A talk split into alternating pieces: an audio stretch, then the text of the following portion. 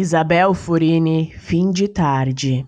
Insignificante a vida humana, sentimo-nos tão importantes e somos gotas de água delirantes no imenso mar da eternidade.